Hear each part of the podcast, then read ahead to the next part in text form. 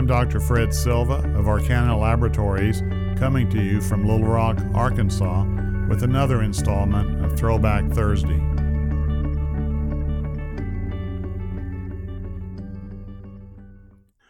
Hematoxylin.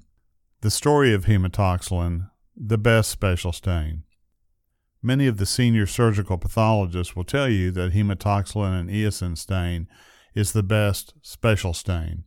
There may be some debate about that in renal circles, but the history of hematoxylin's discovery, development, and presence is interesting and not very well known. So here goes. Hematoxylin is obtained from the logwood or heartwood tree, or Palo de Campeche, Hematoxylum campechianum, native to the Yucatan Peninsula in Mexico and Central America, Mesoamerica. It can also be found in Venezuela, the Caribbean, and even Madagascar, Hawaii, California, and Florida. Hematoxylum means bloodwood in reference to its dark red crimson heartwood, and campechianum refers to the site of origin, the coastal city of Campeche on the Yucatan Peninsula. The scientific name hematoxylin was coined by Carl Linnaeus Von Linne from Uppsala University in Sweden in his major two-volume work published in seventeen fifty-three. It is extremely hard and heavy and dense, the wood, as well as Linnaeus's work.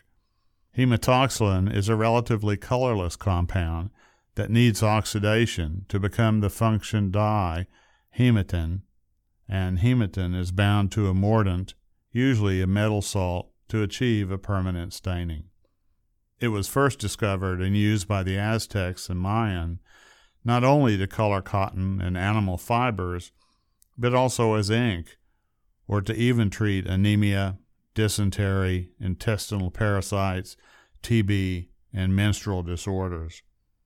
When the Spanish conquistador Cortez entered the Aztec Empire in fifteen nineteen, natives were dressed in rich violet and black-colored clothes dyed with the logwood extract. The Spaniards discovered the dyeing properties of logwood, and later it was brought to Europe by the Spanish explorers shortly after the discovery of the Americas. Interestingly, it was initially outlawed in England when it was thought to be a poor color quality, apparently because the mordanting process to color fix the fabrics did not survive the journey from the Americas to England. This law was annulled almost a hundred years later after English dyers finally implemented an oxidizing mordant. A vigorous trade related to the growing and preparing hematoxylin for dyeing fabrics developed in Europe between the fourteenth and fifteenth centuries. Pirates discovered that one shipload of logwood was equivalent to a year's value from any other cargo. In fifteen sixty-three, more than four hundred pirate vessels wandered the Atlantic Ocean and attacked the Spanish galleons, transporting gold, silver, and logwood from the Americas to Europe. In the mid eighteen hundreds, European microscopists first used hematoxylin along with other stains to color cellular components. In the superb paper by Doctor Ortiz-Hidalgo and Piña-Oviedo of Mexico City in the International Journal of Surgical Pathology, they indicate it is remarkable that the staining process used by Aztecs and Mayans was not significantly different from the one used by doctors Waldeyer and Böhmer to color tissues and eventually discover subcellular structures and chromosomes, chroma meaning color, somes meaning bodies.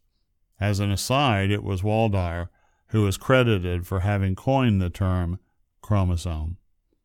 The use of logwood as a dye was described in sixteen fifty by Robert Hooke, but it is not clear whether he recognized its use as a stain for tissues. The founder of the Royal Microscopical Society also used this dye for tissues later on.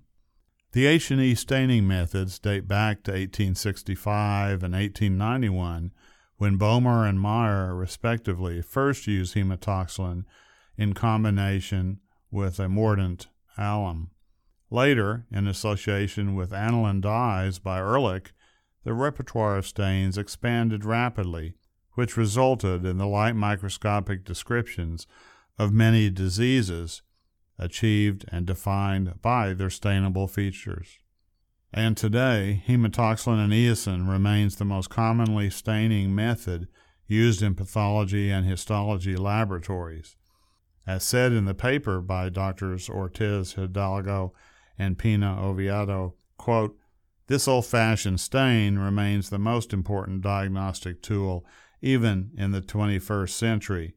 It was Mesoamerica's gift to histopathology," end of quote. The chemistry of how hematoxylin works is somewhat complex and still a bit controversial, but its value lies in its capacity to stain chromatin in the nucleus of the cell.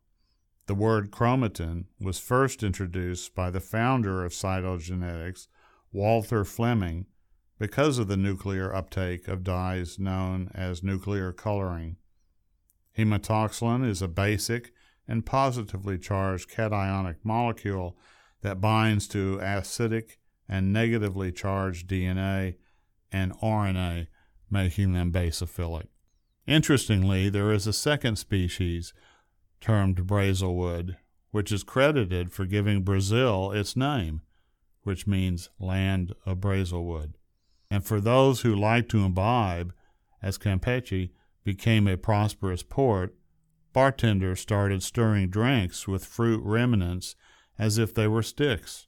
It is said that one day an English sailor asked the name of the drink with the fruit stick, and the bartender, thinking that the seaman had asked the name of a tree where the fruit stick came from, replied cola de gallo, or cock's tail in English, hence the origin of this famous cocktail drink. And finally, thanks to Doctor Vanessa Marino for calling this outstanding paper to my attention. Thank you for listening. This podcast and more can be found in the iTunes and Google Play stores. For more information and educational programming like this, follow us on Facebook and Twitter, or visit us on the web at arcana labs dot com.